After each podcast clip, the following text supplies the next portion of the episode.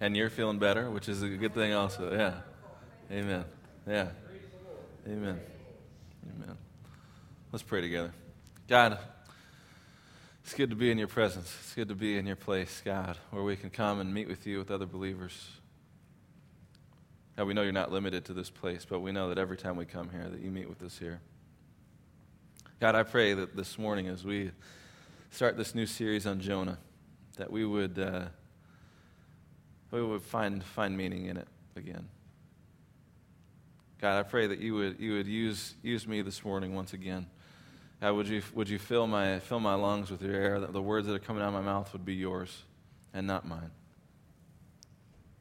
God, we love you. In Jesus' name, amen. Well, like I said, we're going to be talking about Jonah for the next four weeks. And Jonah uh, is, is one of those books that uh, rarely makes it out of like the children's story category, right? Uh, it's something that we, we think of, and, and actually, a lot of us, even if you didn't grow up in the church, have at least probably heard of, or you would recognize the story if I was just to read it right now. Uh, I, I want us, though, I want us to, to focus this morning and for the next three weeks after this we're going we're gonna focus together on, on taking this story, removing it from, from simply just being a children's story, and allowing it to, to kind of enter the, the rest of the narrative of Scripture that can shape our lives and that can shape our faith as Christians. And so I, I want to do that. If you, if you would turn with me to the book of Jonah, uh, and uh, if you, need, if you need one of our Bibles, it's on uh, page 654 in our Pew Bibles. Uh, and it, it is, uh, again, it's a, it's a familiar story, right? It's about a guy who, who, uh, who, who doesn't want to do what God wants him to do. So, uh, so he runs from God, and God puts him in the belly of a whale, right? And then, then he lights a candle, and he gets thrown up on stage on, on, uh, on the shore and, and gets to be a real boy for the rest of his life, right? Isn't that the story? No, that's, that's a little different story. That's Pinocchio, but it's really similar in some ways. Right, but it is, it's, uh, it is familiar. It's, about, it's a story about a, a reluctant prophet who has a lot to say about our lives and our faith. If, I think if we can just listen and, and look at it and, kind of remove it from the children's story category. So we're, gonna, we're just going to jump in today. We're going to start reading at verse, verses, verse 1, obviously, and then we're just going to read the first three verses just to give us a little bit of context here about what's, what's going on in this book, where, where are we going in the future, what's, what's going on, right? So let's read Jonah chapter 1, 1 to 3. The word of the Lord came to Jonah, son of Amittai. Go to the great city of Nineveh and preach against it, because its wickedness has come up before me. But Jonah ran away from the Lord and headed for Tarshish. He went down to Joppa, where he found a ship bound for that port. After paying the fare, he went aboard and sailed for Tarshish to flee from the Lord.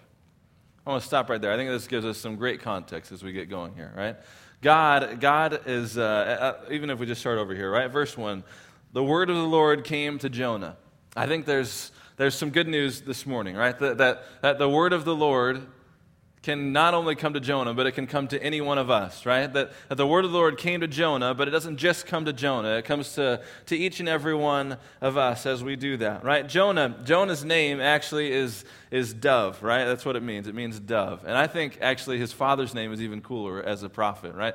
His father name, Ap, Ap, not Apatai, Amittai, yeah.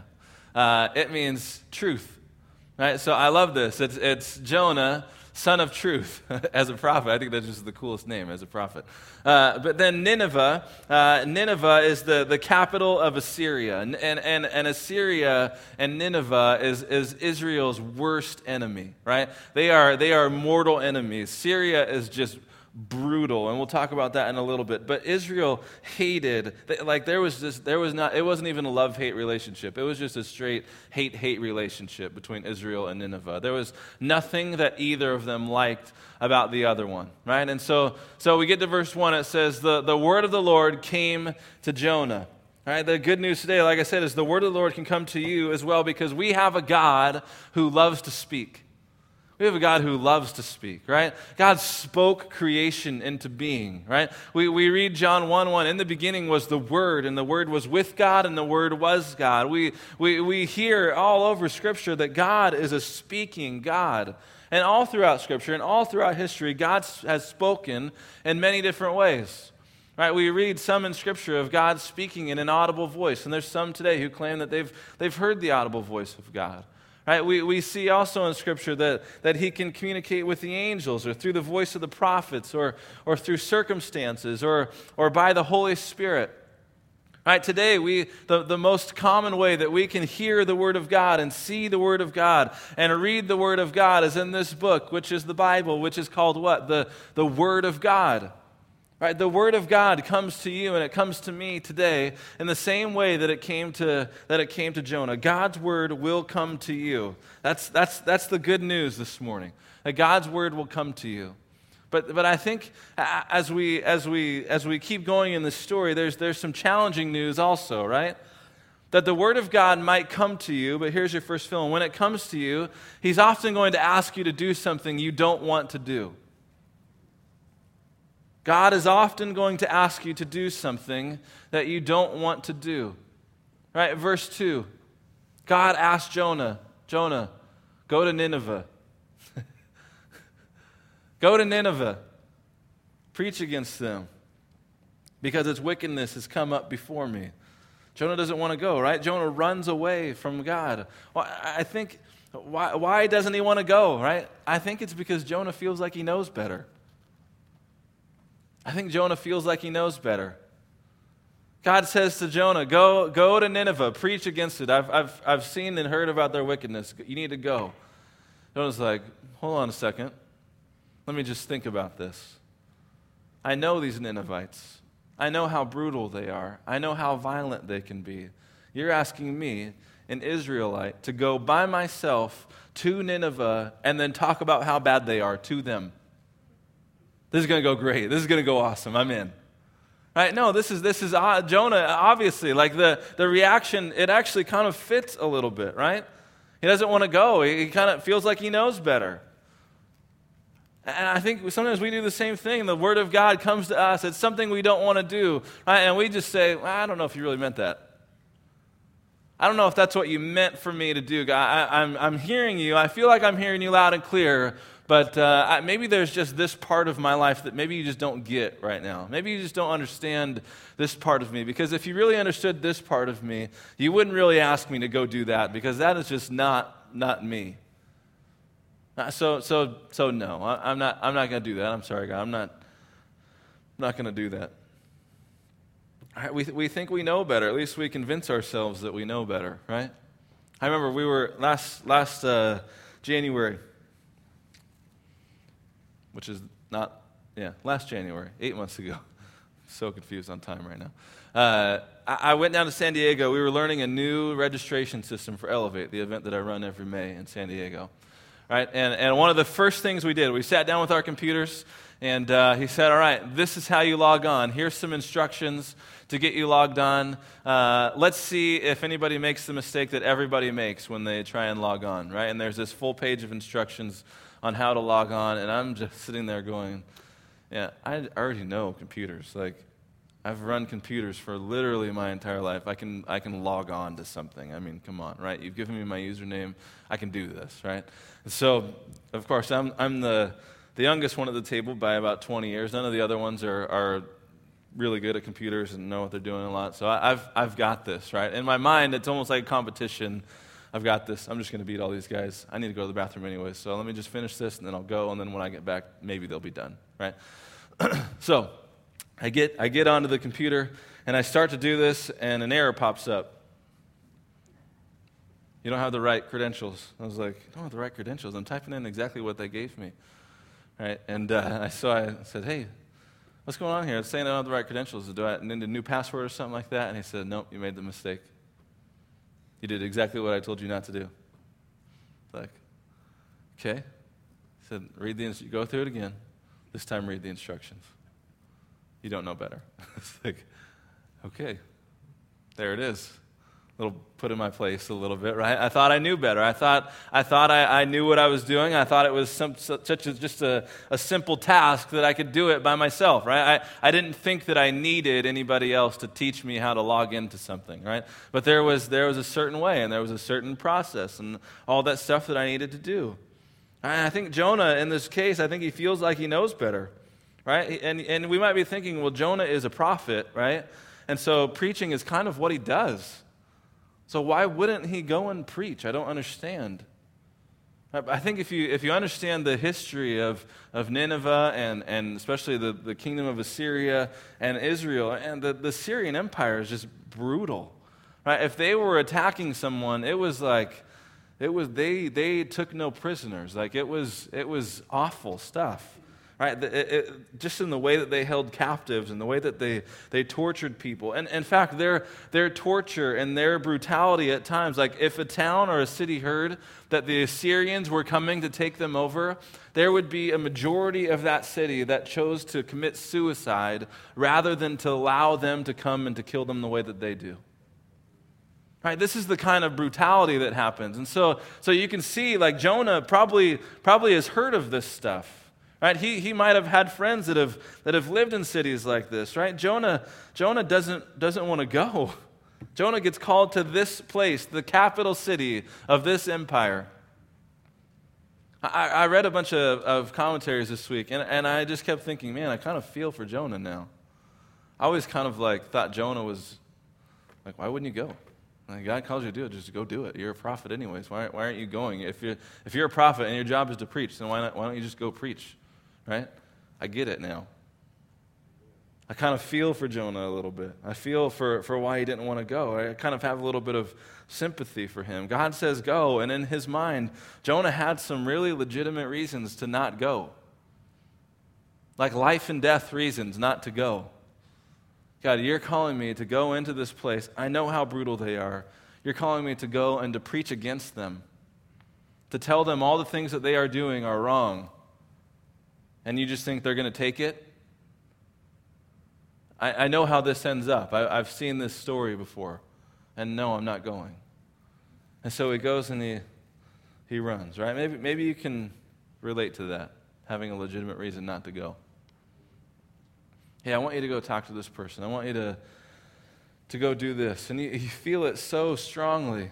Right? And we do this all the time with some, some even just basic things in Scripture, right? Even just the commandment to forgive.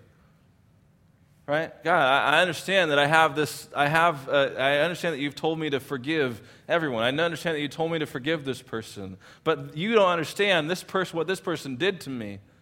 God, you don't understand how I, how I really feel about this person. I, I have a legitimate reason not to forgive this person. Or even something like, the, like, like tithing, the biblical thing of tithe. God, if you just understood, I mean, you don't see my budget every month. You don't understand, like, I just, I just can't do it. Right? Or, or even just the, just, there's a lot of things in Scripture, like, that, that, we are, that we are called to do.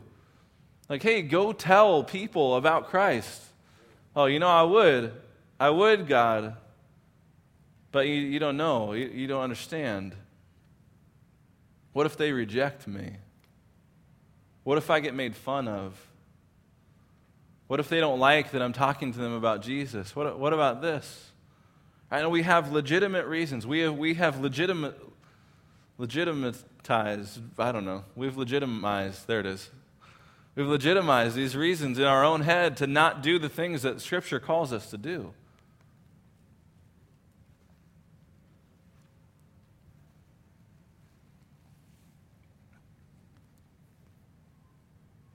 I just want to I want to say this morning that, that delayed obedience is disobedience.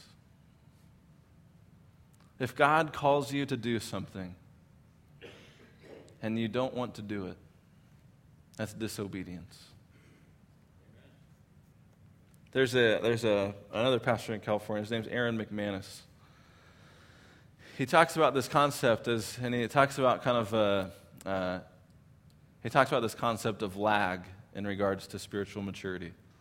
And he said, I, I can see, basically, this is in a nutshell, I can see how mature the people in my congregation are by the lag in between when God tells them to do something and when they do it. If there's a delay, he says, I know there's some work to do in their spiritual maturity.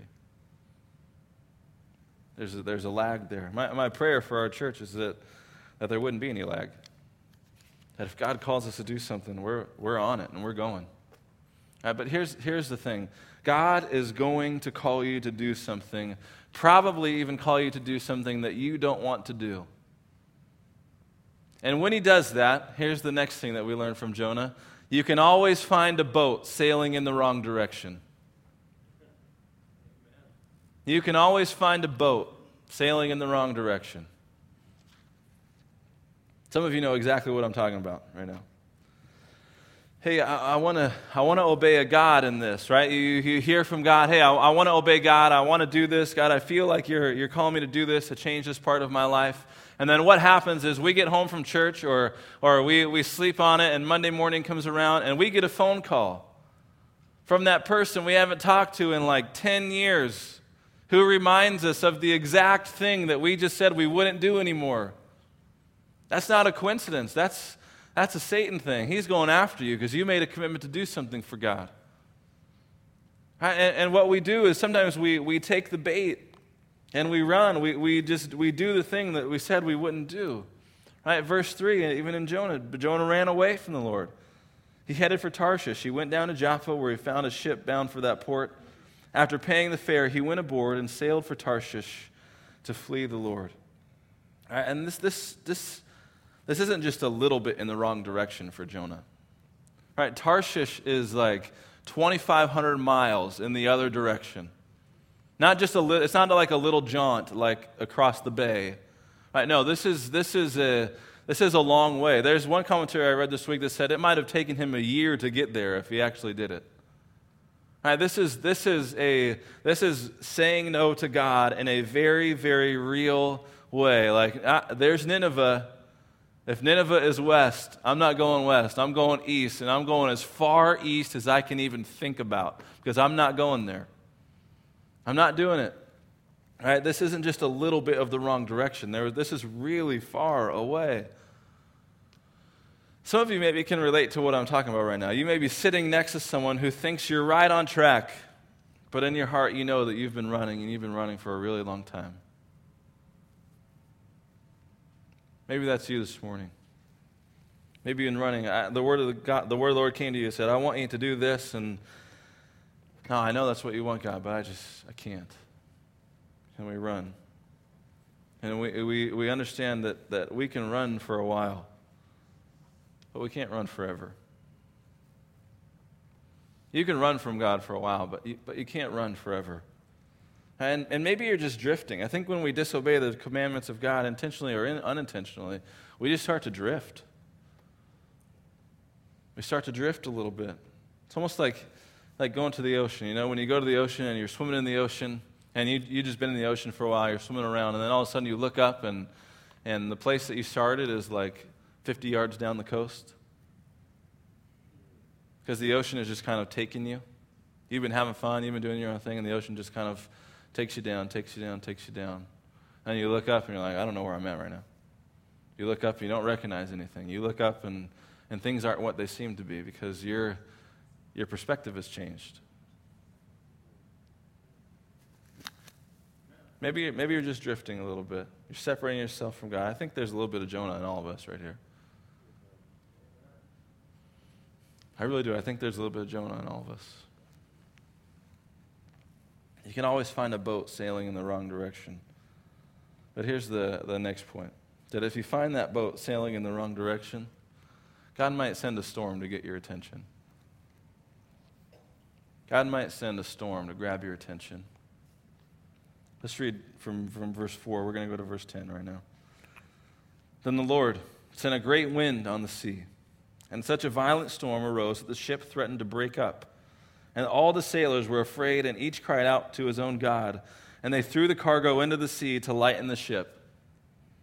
I just want to say this is, this is their livelihood, right? These, these sailors are freaking out right now. Not only are they, they're throwing over probably what they're getting paid to take to Tarshish because of this storm, right? They're, they're, they're freaking out because of this storm.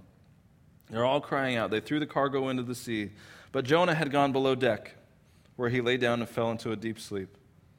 The captain went to him and said, How can you sleep? Get up and call on your God. Maybe he will take notice of us so that we will not perish.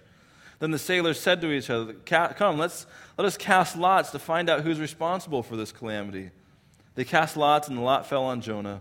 So they asked him, Tell us, who's responsible for making all this trouble for us? What kind of work do you do? Where do you come from? Who, what is your country? What people are you? He answered, I'm a Hebrew, and I worship the Lord, the God of heaven, who made the sea and the dry land. At this point, I just want to be like, Do you? oh, really? Oh, really? Do you? What are you doing right now? Where do you find yourself? You're on a boat running away from this God? Yeah, anyways. Verse 10 This terrified them, and they asked, What have you done? They knew he was running away from the Lord because he had already told them so. We'll stop right there for a little bit. I, I find this, uh, like I said, I find that really interesting that, that they, they asked him, Who's your God? And he says, I'm a Hebrew. I, I, I worship the God who created everything, created the earth and the sea. I just find it really ironic that he's in a boat running from this God that he claims to worship. I mean, just a, just a side note here. How many of us do that exact same thing? We are in the boat, going the wrong direction, running from what God has for us, running from the things that God has called us to do. And yet, if anybody was to ask us, we would absolutely say, Yeah, I'm a Christian. I follow Christ. Really? What are you doing right now? Oh, you, you follow Christ, you're just going the other way. Right, okay. I, I, think, I think there's, there's kind of a, again, I'm on a soapbox and I apologize. I think there's kind of an epidemic in our culture right now where there's a lot of people who, who call themselves Christians by name. And yet, if you were to take an intimate look at their life, they are on the boat running from God. They might have been there for a really long time.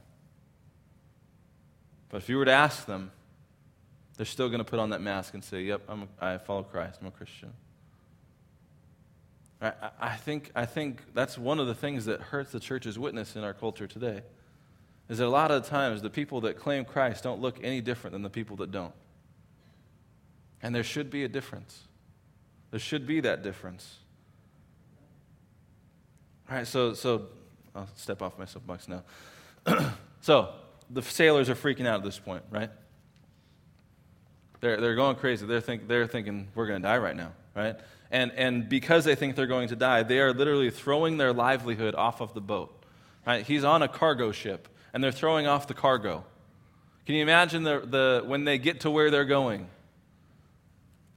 What happened, guys? That was, why should I pay you? What are you, what, you threw off what we told you to bring. What is going on here? Right? They are, they are, they are casting out their, their cargo, they're casting out everything, right? Just to, to live. And then Jonah realizes at this point, and I think maybe this is where Jonah is able to say, I'm a Hebrew, I worship the God that created everything. I think he's realizing this is my fault. This is my fault. I, I, know this is my fault. And here's, here's what he says in verse 11 The sea was getting rougher and rougher, so they asked him, What should we do to make the sea calm down for us? Pick me up and throw me into the sea, he replied, and it will become calm. I know that it's my fault that this great, great storm has come upon you. Instead, the men did their best to, to row back to land, but they couldn't. The sea grew even wilder than before. Then they cried out to the Lord, Please, Lord, don't let us die for taking this man's life. Don't hold us accountable for killing an innocent man, for you, Lord, have done as you pleased. Then they took Jonah and threw him overboard, and the raging sea grew calm. At this, the men greatly feared the Lord, and they offered a sacrifice to the Lord and made vows to him. I think this is incredible. I think that there's just so many different parts of the story that I love. Jonah, Jonah begins to realize this is my fault. I'm disobeying God. I'm running from God. This is my fault. What do we got to do? Jonah, what are we going to do here? How, what do we do? Who, what God are you serving? What are we going to do to make this stop? Throw me overboard, the sea will become calm. All right. You kind of have to question at this point does Jonah, does Jonah just, is Jonah resigning himself to, to death out of disobedience right now? Or is Jonah trusting that God's going to take care of him either way? I'm not sure that there's an answer to that. But I think it would be fascinating to talk to Jonah at some point up in heaven and be like, what were you thinking right there? When you told those guys to throw you overboard, uh, what was going through your mind? Uh, we all know the end of the story. We, we know that turns out okay, but what, like what happened, right? And I love that even, even in the midst of the storm, even in the midst of, of this storm where, where Jonah is disobedient to God, God sends a storm to get his attention. At the end of the storm, what happens? God is glorified. People come to know God because of the storm and what happened in the storm. Man, storms can be amazing things sometimes. Right? So God might send a storm to grab your attention. and then here's the, here's the last thing is this that Jonah's worst nightmare ended up being exactly what he needed. Jonah's worst nightmare ended up being exactly what he needed. Jonah is, is in the middle of the storm, realizes it's his fault, gets thrown into the sea, the sea calms down, and then verse 17. Now the Lord provided a huge fish to swallow Jonah. And Jonah was in, Jonah, Jonah was in the belly of the fish three days and three nights. First of all, gross. Gross. Second of all, man, how amazing is that? That God, it says, it doesn't just say a, a random big fish comes and swallows Jonah. No, God provided a, a big fish, a huge fish, to come and to swallow Jonah. And Jonah spends three days and three nights inside the belly of this fish. Man, I, I think if there was ever like a a moment where, where God could have said, like, okay, now do I have your attention? This was it. Do I have your attention now, Jonah? I asked you to do something. Do, I, do you get it? Do I have your attention now? How long do you need to sit in this belly? Man, I, I love that, that Jonah's worst nightmare. Jonah, Jonah is, is running from God in this storm I would think he probably thinks he's going to die going overboard. And he gets swallowed by, swallowed by a big fish. Now, do I have your attention?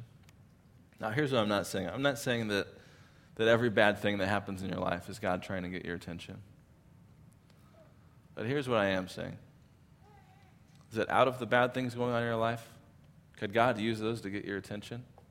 Absolutely. Absolutely.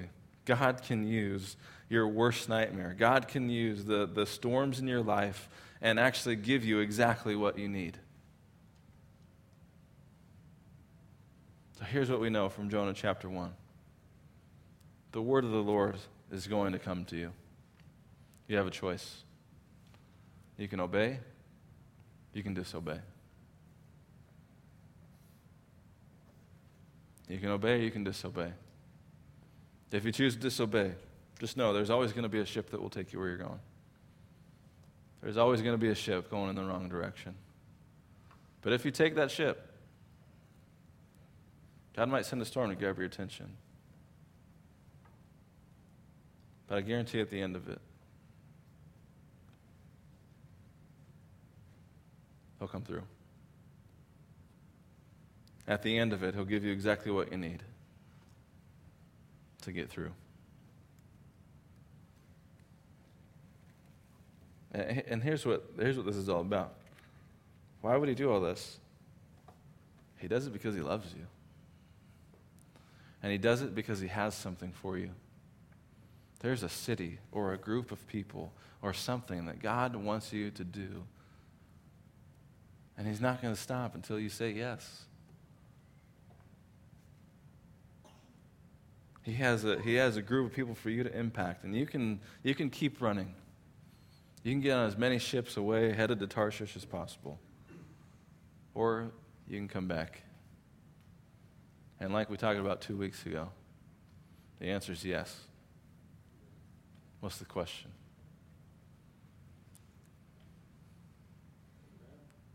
I'm excited to keep going in Jonah here. We're going to spend a few more weeks talking about this story and how it ends. But I want you to think this week what is God asking you to do? What is it in your life today, this week, that God is asking you to do? Where's He asking you to go? Who's He asking you to talk to? Whose lives is He putting you in so that you can give them a touch? My prayer is that, that, you, that you aren't like Jonah this week, that we take a lesson from Jonah, that we don't get on the ship headed away, but we say yes. Say yes this week. Let's pray. God, we are honored to be in your presence again this morning. God, there's a lot we can learn from Jonah, and we will over the next few weeks. But God, this morning, I pray that you would, you would begin to show us over the course of this next week, and even today, God, as we leave, what it is that you're calling us to do. Where do you want us to go? What do you want us to say? Who do you want us to speak to? Who do you want us to touch? And God, this week, would we say yes? Would we say yes to you? Yes to your will? We love you and we give you all the glory and all the praise. In Jesus' name, amen. Amen. Would you stand with me this morning? Let me just pray a prayer of blessing over you.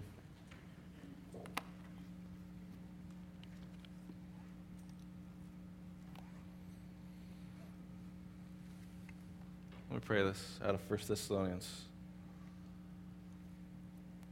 May the Lord make your love increase and overflow for each other and for everyone else. May He strengthen your hearts so that you will be blameless and holy in the presence of our God and Father when the Lord Jesus comes with all His holy ones. May you go in peace this week, and may you say yes to what God has in store. In Jesus' name, amen and amen. Go in peace.